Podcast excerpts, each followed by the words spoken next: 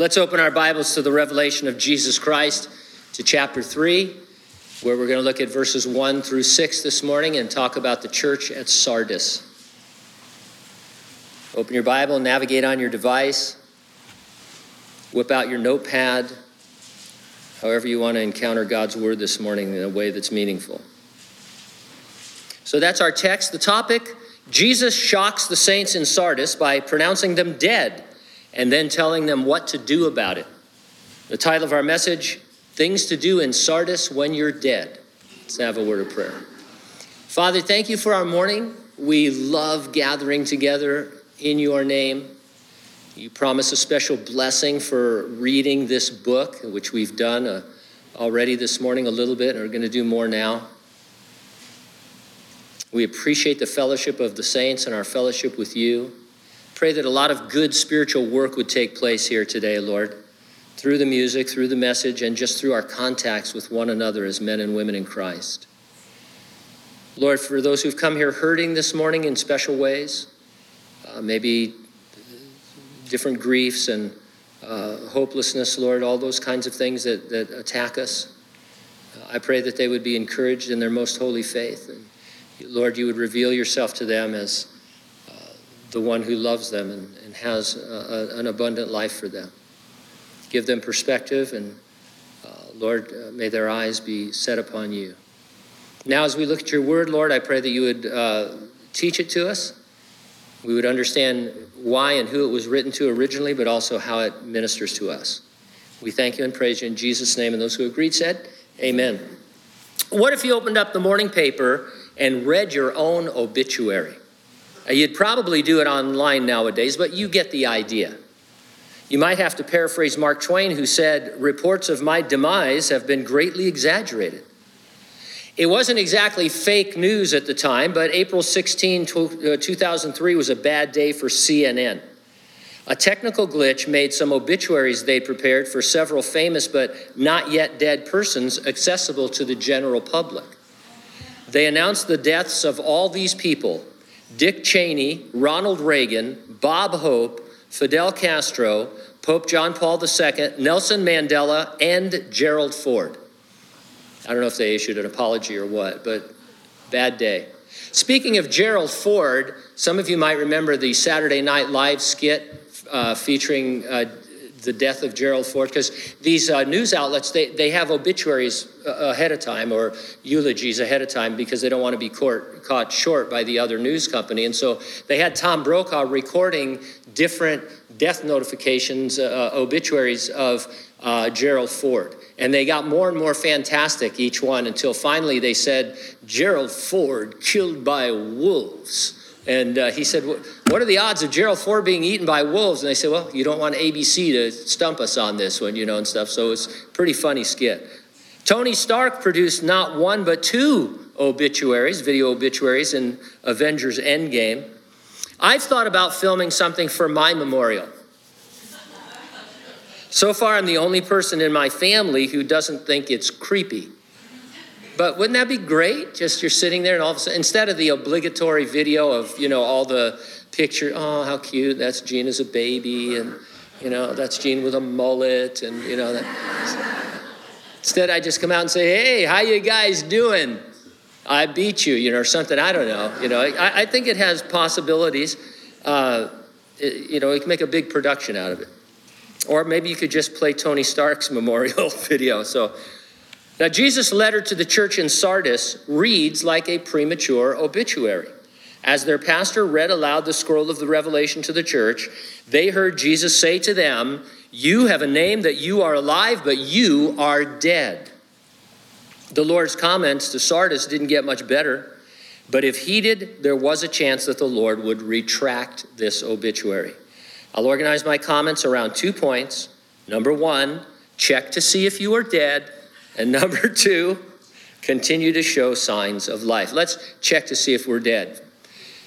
You might recognize this quote. "Well, it just so happens that your friend here is only mostly dead. There's a big difference between mostly dead and all dead.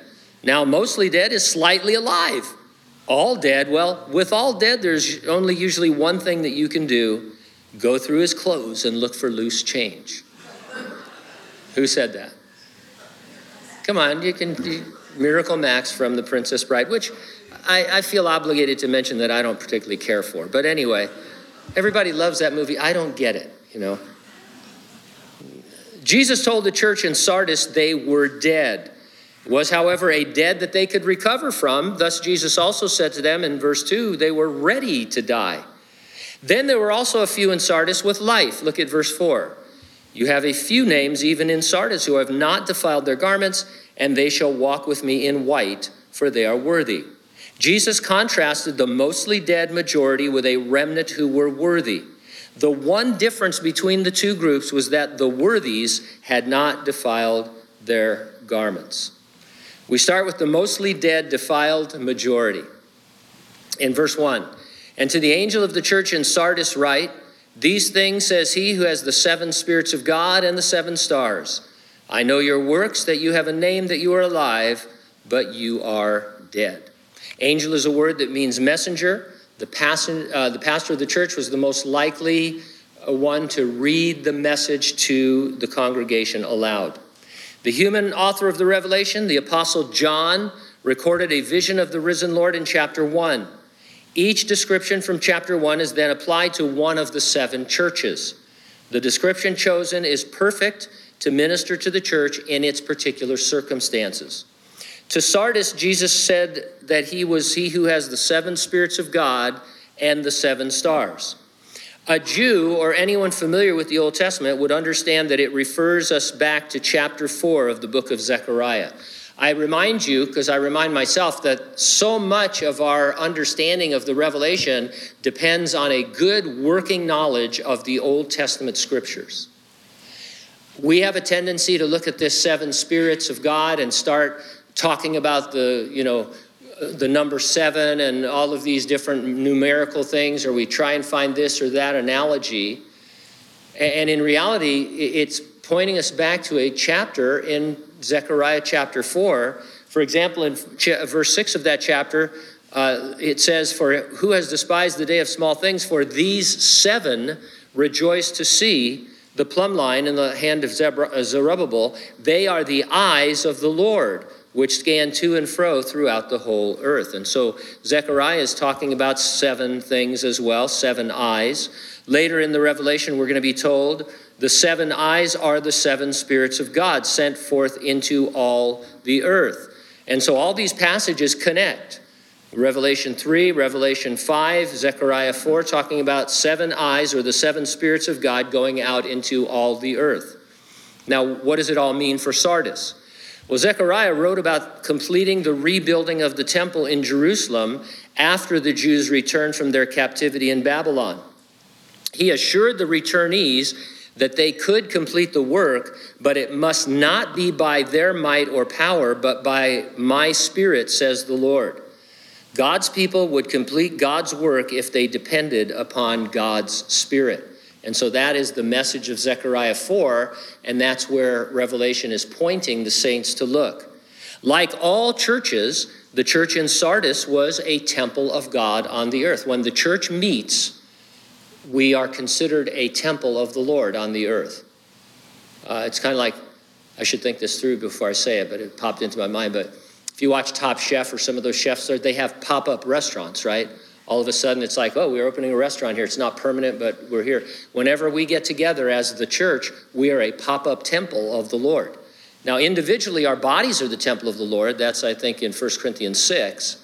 Uh, you know, we have this treasure in earthen vessels. But First Corinthians three says we also corporately are his temple. So Sardis was the temple of God on earth, but it had become more like a mausoleum. They were dead. God's people could complete God's work that had started in Sardis if they returned to depending upon God the Holy Spirit. And so that's the message. Sardis would need to rediscover the dynamic empowering of God the Holy Spirit in order to build his spiritual temple on the earth. Jesus also mentioned the seven stars. These were said to be the angels, the ministers, the pastors of the seven churches. Why mention them? Well, in this same theme, it's on the pastor-teacher to build upon the foundation of the church. The first century apostles and prophets came through and they established churches on the foundation of Jesus Christ and the Word of God. And then they raised up men, pastors, teachers, evangelists, who are to equip the saints for the work of the ministry. Doesn't make the pastor more important, it just, that's his function.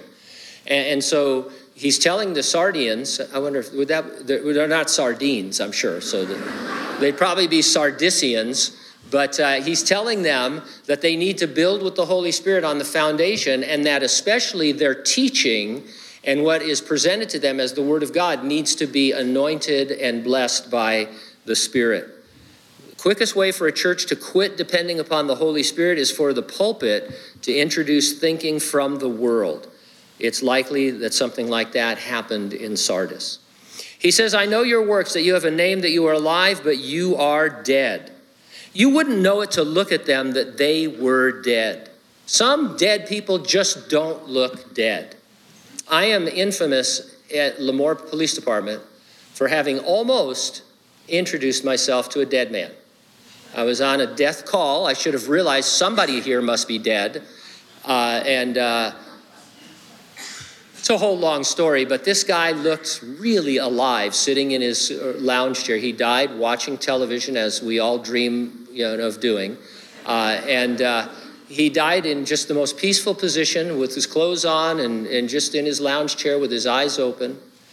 I should have known when he wasn't moving or blinking or breathing that there was a problem, but uh, I came milliseconds away from introducing myself, but I, I caught myself. Actually, the Lord stopped me. He's getting ready to shake his hand, and the Lord said, Gene, this is a dead man. And I said, okay. Sardis had works, but their works were neither endorsed nor energized by God the Holy Spirit. Similar to the churches in the region of Galatia, Sardis had begun in the Spirit, but they were trying to continue in their own natural human energy. And so that all ties into Zechariah four and this whole imagery. Now, this group of walking dead saints was distinguished by defiled garments. Immediately, we tend to think defiled indicates the kind of misbehaviors we saw in Thyatira, such as eating meat sacrificed to idols and committing sexual and spiritual adultery. If they were committing sexual and spiritual adultery, would they have a good name? Of course not.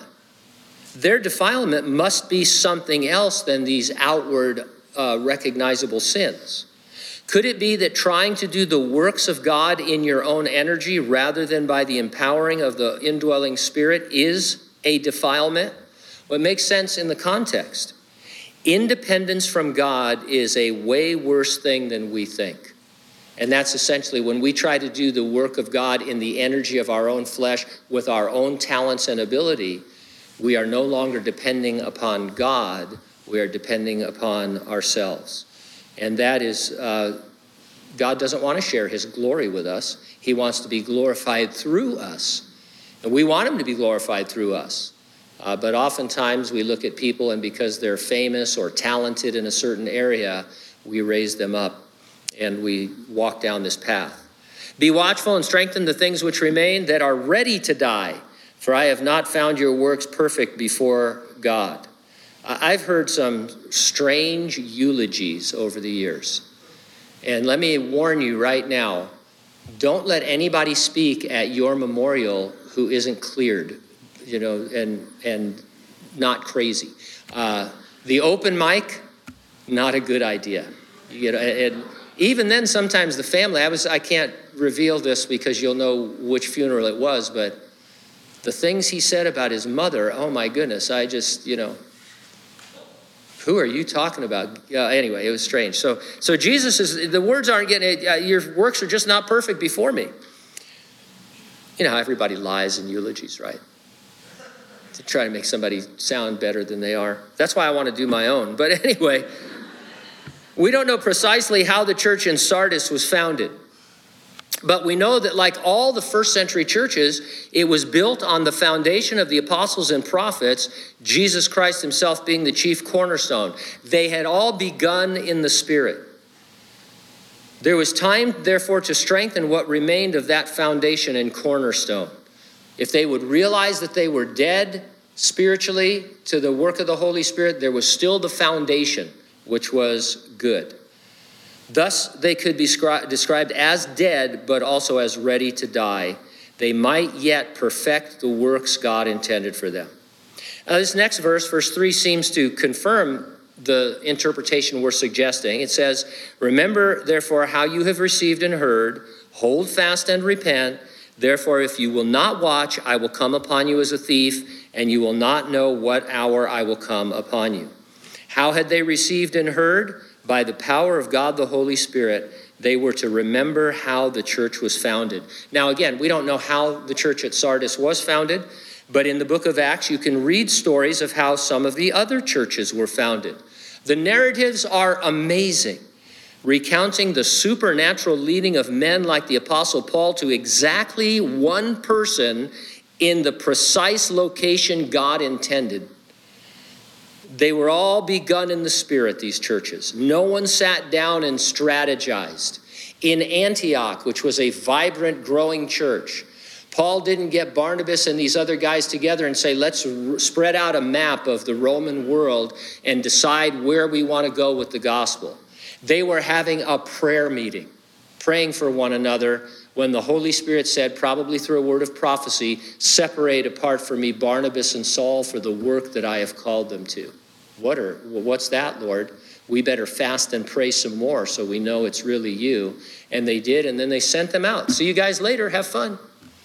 Travel around and preach the gospel. Uh, and it's amazing, the stories that come out of that. Church planting in those days was entirely supernatural. Church planting is a big hot-button topic today. Strategies for church planting abound. One of them that I have trouble with is setting a financial goal as the indicator of when to plant the church. You may not have encountered this, but it's common today for a website to go up for A B C Church that they want to plant, uh, usually in San Diego County, uh, where you know you have to fight the weather and you know everything is really tough down there.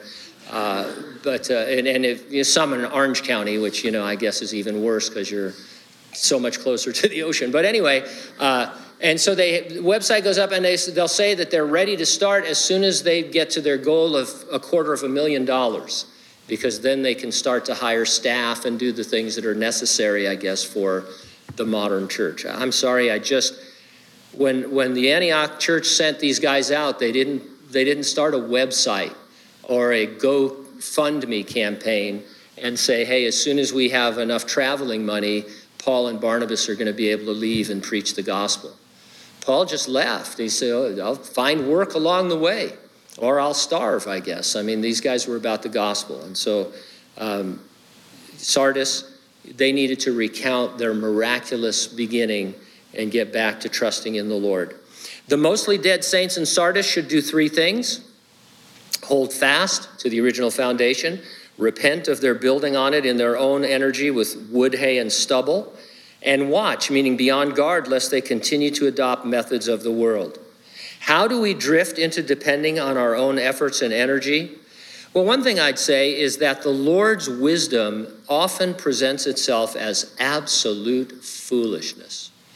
You can't get hardly a few pages into the Bible before you start to see that the Lord has his people do things that from the world's perspective seem foolish. Noah, you're going to build a humongous boat, the ark.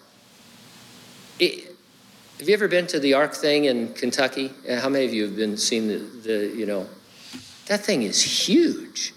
I mean, it's, you know, wow, it's amazing. Even if you think it's big, it's bigger than you think it is. And so God says, here's what's going to happen. We're going to build this ark, and animals two by two are going to come, and then it's going to rain. It's a, come again. Uh, you know, uh, people are still making fun of the ark, aren't they? After all these centuries, it's it's a joke to, to non-believers and uh, atheists and agnostics.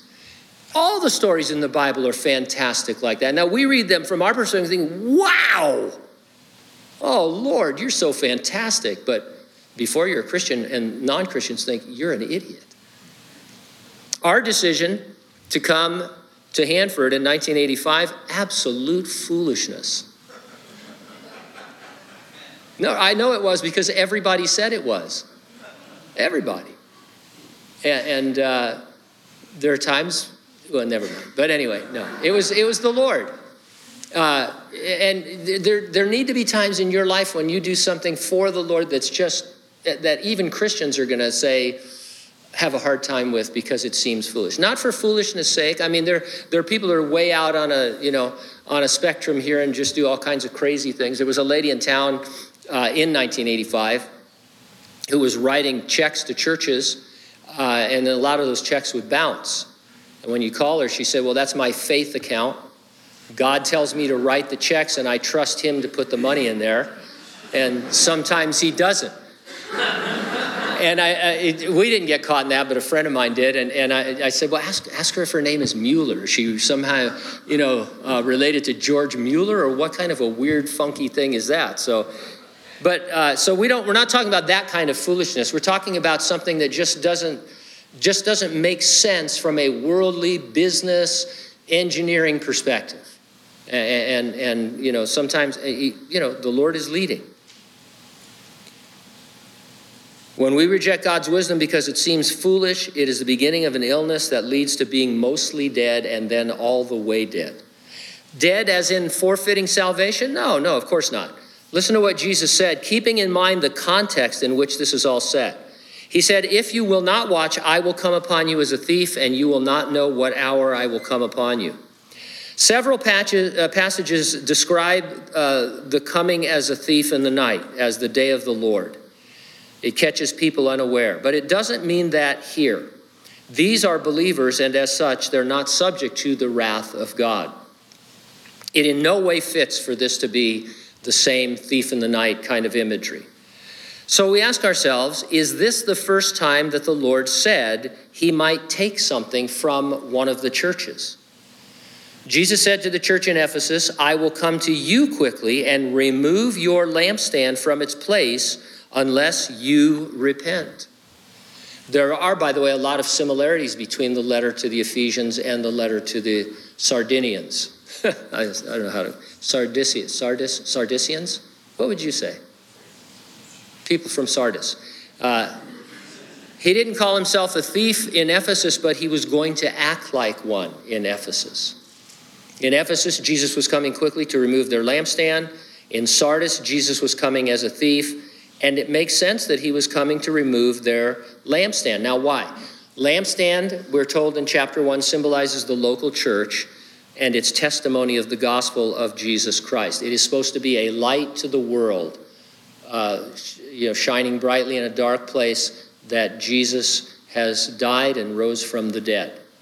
Interesting thing about these lampstands, they were powered by oil, right? And the oil is representative in Scripture of the Holy Spirit. And so if your lampstand went out, it meant that you didn't keep the supply of oil up. And you might as well take that lampstand away from that church and give it to another church that is filled with the Spirit. And so that's kind of the impression I'm getting here. And so Jesus didn't tell Ephesus he was a thief. He used a different analogy. But here he says, I'm going to come and I'm going to take your lampstand. Alan Redpath was the first person I ever heard say, if the Holy Spirit was removed from many churches, ninety-five percent of their work would continue. I would hope that if the Holy Spirit were theoretically removed from our church, all of the work would stop, uh, because it's all him.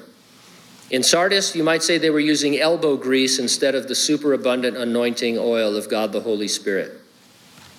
Now, as we've seen, these seven letters are for all churches throughout all the church age. Any church could substitute its name in place of these seven, so let's do that. And to the angel of the church of, uh, Hanford, of Calvary Hanford write, these things says he who has the seven spirits of God and the seven stars. I know your works, that you have a name, that you are alive, but you are dead. This is uh, crazy, right? Imagine actually hearing that from the Lord. Now, I don't think that our church is mostly dead or dead at all. I love our church. I see it to be vibrant with spiritual life. Nevertheless, it is true that no church and no Christian can be perfect. We all individually and corporately have areas where we are continuing in our own energy rather than by God's Spirit. We can't uh, assume that it would never happen or that it's not happening, not uh, just because we're not perfect. So I'm guessing that there's there's areas in my life and there's areas in the life of our church that are not really being empowered by the Spirit. They are in the energy of our own flesh and talent and ability. And we, it's up to us to discover those with the Lord, because we don't want to have any of those kinds of works.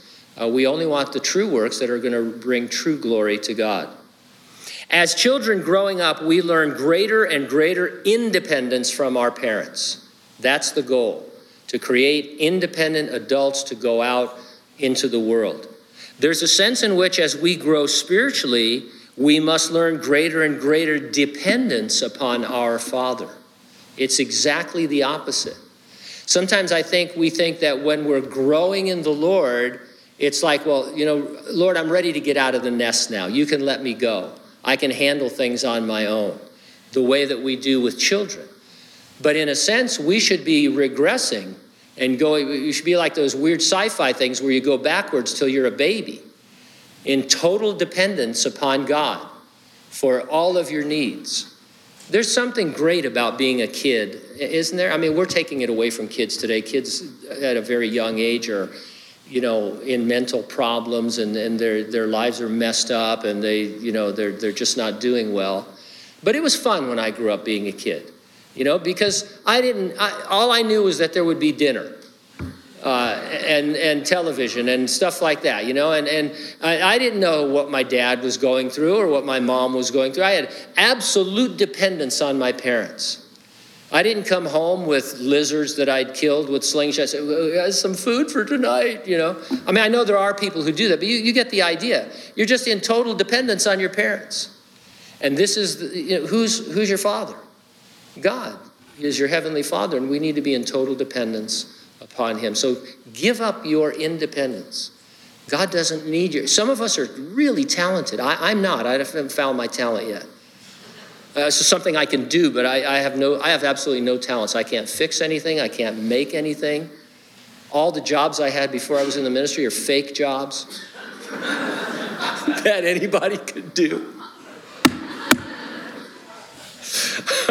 so uh, anyway, we want to continue to show signs of life. Before the COVID apocalypse closed Disneyland, it was our happy place. In that vast sea of line-waiting, turkey-leg-eating humanity, one group of people always stood out. They were Buddhist monks, and I knew they were because they wore distinctive saffron-colored robes. The inhabitants of the supernatural realm all around us know that you are a Christian because you have a distinctive white robe. Here are two passages that talk about your salvation as if it were a robe given to you by God. The first is Isaiah sixty-one ten. I will greatly rejoice in the Lord. My soul shall be joyful in my God, for He has clothed me with the garments of salvation. He has covered me with the robe of righteousness. Then in Revelation nineteen, seven and eight, let us be glad and rejoice and give Him glory, for the marriage of the Lamb is come, and His wife has made herself ready. And to her it was granted to be arrayed in fine linen, clean and bright. Somebody just texted me that I can make coffee. Thank you. I appreciate that. So it's my one talent. This is why I need to do my own memorial. So anyway, why do you need this robe? Well, in your natural state, the Bible says that you are wearing what is called filthy rags. And so imagine, it doesn't matter what we're having, have on, spiritually speaking, the Bible says from heaven's perspective, supernatural beings look at us and they see us wearing filthy garments. We all are like an unclean thing, Isaiah sixty-four, and all our righteousnesses are filthy rags. There's a scene in Robin Hood, Prince of Thieves, the Kevin Costner version, involving filthy rags. A master of disguise, Robin Hood robed himself with the torn, tattered outer garment of a beggar in order to avoid being detected while visiting maid Marian in the church. To make it more realistic, as he's walking into town, he picks up some dung, animal dung, off the ground, and he rubs it all over himself so that he smells like that. That's what it means to have filthy garments. Like it or not, this is how every human being is robed. None of us are righteous. We all fall short of the glory of God. We are all sinners, and that's what we looked like to God and the angels and the creatures in the supernatural realm. You receive your spiritual white robe the moment you are saved. It is given to you as an exchange for the filthy garments of your natural birth. Jesus takes, literally, in a, or spiritually speaking, Jesus takes upon himself your filth and he gives you his righteousness. That's what happens at the cross. Now, like any white garment, it's going to pick up stains as we walk in a world whose God is the devil. Not to worry, because the precious blood of Jesus bleaches it white as we remain in fellowship with him. Then we read in verse four, you have a few names even in Sardis who have not defiled their garments. They shall walk with me in white, for they are worthy. A bride, just before she makes her appearance, is a buzz of activity. She's got bridesmaids and mothers fixing her train, adjusting her veil, getting her bouquet in order, checking her for stains and lint, making sure that she has something old, something new, something borrowed, something blue. It's incredible. The church is the bride of Jesus Christ. He likewise sees to it that we are ready to make our appearance with him. We're told in the book of Ephesians that he might sanctify and cleanse his bride with the washing of water by the word, that he might present her to himself, a glorious church, not having spot or wrinkle or any such thing, but that she should be holy and without blemish. The emphasis is on what the Lord is doing for us, not on what we must do for him. Obviously, there's a cooperation. Obviously, there's a yielding to the Spirit, those kinds of things. But uh, it's Jesus isn't just sitting around waiting for us to become holy. He's the one that is making us holy. C S Lewis wrote, the Christian does not think God will love us because we are good, but that God will make us good because he loves us. What a great perspective. Something like that, a sentence like that, if you're ever going to do a Bible study or talk about the Bible, it ought to be written in your notes, not to quote to others, but to quote to yourself. Is what I'm going to say about God, about Jesus, it, it, does it put the emphasis on me and what I must do in order to prove myself or to approve myself, or is the emphasis on him and his grace and his work in my life? And it, that's what it needs to be. Some in Sardis were said to be worthy. It's a strong word, but in the Strong's Concordance, one possible translation of worthy is due a reward.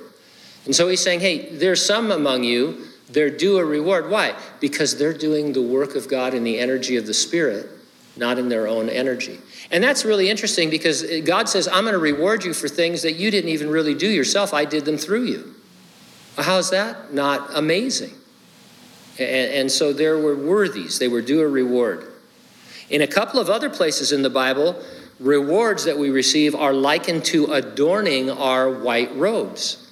At the end of that Isaiah passage about robes, we read, the bride adorns herself with jewels. And later on in the Revelation, we're told that believers adorn their white robes with rewards given them for their works. This minority in Sardis were going to be due a reward at the reward seat of Jesus, and those rewards will adorn their robes for eternity. Verse five, he who overcomes shall be clothed in white garments. I will not blot out his name from the book of life. I will confess his name before my Father and before his angels. Now, before we talk about the difficulties in this passage, I may be way out on a limb here, but I wonder if this isn't a sort of altar call that Jesus put in this letter. Think about it. This letter was going to be read aloud in a public gathering of the church. Non-believers are in almost every gathering, and certainly that would have been true in Sardis. Add to that that the saints in Sardis knew that a special event was taking place. A scroll that John the Apostle wrote while under the inspiration of God as Holy Scripture with a personal letter to their church was going to be read. Now that'll get you out of bed, right? I mean, there's a lot of things you think, well, you know, I got to stay home and prepare for this, or I can go to church next week and nothing ever happens at church. If this was happening, you know, if, if I put out a, an email and said, hey guys, we got, we, ha- we have a new Bible book. Uh, it's, you know, a, a new inspired piece of scripture that was just found in the Dead Sea Scrolls. And there's a letter to Calvary Hanford in there. Man, we wouldn't wait for the podcast. We'd be there. And so there's a crowd there. And, and you know, Jesus, I think, is acting like an evangelist. Listen to this point by point. Maybe I'm reading more into it, but I, I like this. He first of all says, he who overcomes. Now, we've seen in previous studies that an overcomer is synonymous with being born again.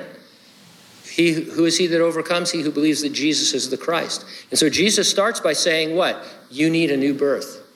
To be an overcomer, you need to be born again. And he says, you shall be clothed in white garments. When you believe and are born again, the white garment is given to you by grace as a gift. You're thereby fit for heaven. Then he says, I will not blot out his name from the book of life. If you are born again, your name is going to be in that book. You'll stand before Jesus at his reward seat, not with the wicked at the great white throne judgment. This speaks really of our sanctification through life, as Jesus will work with us through life, bringing us to that point and accepting us into heaven. And then he says, I will confess his name before my Father and before his angels. That means you'll make it to heaven into eternal life with joy and rejoicing. If this wasn't an altar call, it sure makes a good one, or at least points of a good one. Let's get being uh, let's get into being blotted out of this book. Language scholars say that the words mean that names can and will be blotted out. Any explanation we give must account for the actual removal of some names. And so this isn't, some commentators to get around this say that it's a hypothetical, what if your name could be blur- blurted out? But the language guys that I trust, I mean, really not guys that say they know Greek, but guys that know the Greek, they say, no, this is a possibility. It, th- these names can and they will be blotted out. Here's a verse I think that will help us understand this. It's a verse we use a lot here because it shows the the, the intent of the Lord. It's from First Timothy four ten. It's the part that says, we trust in the living God who is the Savior of all men, especially of those who believe. Jesus is the Savior of all men. That means that his death on the cross was and is sufficient to save anyone. It is not just a special group of people here or there, but that he died on the cross, making salvation possible for the human race. Thus, if you want to look at the book of life, you can say that it is the book that has the names of every conceived human being in it from before the foundation of the earth. But then that verse says, especially of those who believe. And that means that Jesus' death on the cross that is sufficient for everyone is only effective once you believe in him. Should you die without believing in Jesus, having rejected his salvation, your name will be removed from the book of life. It will be blotted out, as it were. It will therefore not be there when you stand before the Lord to be cast alive into conscious eternal torment. We have membership lists. Some of you might be members of something. If you die, they take your name off the list. They don't want to spend the stamp to send you a newsletter anymore. And so you're, you're so we're familiar. This isn't a big, you know, problem. It's just that we need to recognize that whoever you are, your name is in that book until you die. And if you haven't received Christ as your Savior, then it's removed. And there's coming a chapter, chapter twenty, when you're going to see how important it is that your name is in that book. And so Jesus ends by saying, he who has an ear, let him hear what the Spirit says to the churches. These words are part of a template for each letter. Whatever church you attend, in whatever time period, the Lord is writing to you, and he's writing to us. Did Alfred Nobel decide to start giving his famous prizes after reading his own obituary in a French newspaper? It may be an exaggeration, but some historians say it is likely. As the story goes, Ludwig Nobel died. Several papers published obituaries naming his considerably more famous brother, Alfred. Alfred Nobel, I didn't know this, you probably did. He was the inventor of dynamite. The obituaries were cruel with the headline, "The Merchant of Death is Dead."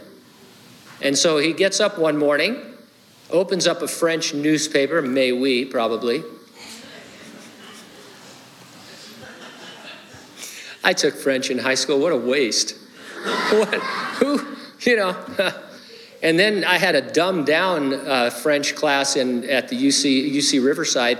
I learned how to read in French because they, they threw in the towel and said, nobody's learning languages anymore. They're all too stupid. And so maybe we can get them to read a little bit, you know? So but I can't even read in French. I have trouble with English. But anyway, This was the headline in the French paper. The mur- so you're you're you're Alfred Nobel. You're reading the paper, uh, and you know some of you read the obituaries. You want to see who's dead, uh, and he's reading the, his own obituary. It should have been about his brother, but it's him, and they call him the Merchant of Death. Alfred took stock of his life and decided he'd rather be remembered for something good. When he did die, the bulk of his estate went to setting up the prizes that still bear his name. Reading his own premature obituary changed his life. Reading our own premature obituary ought to change us. And so today, as we have our time of reflection, ask the Lord, where am I dead and ready to die?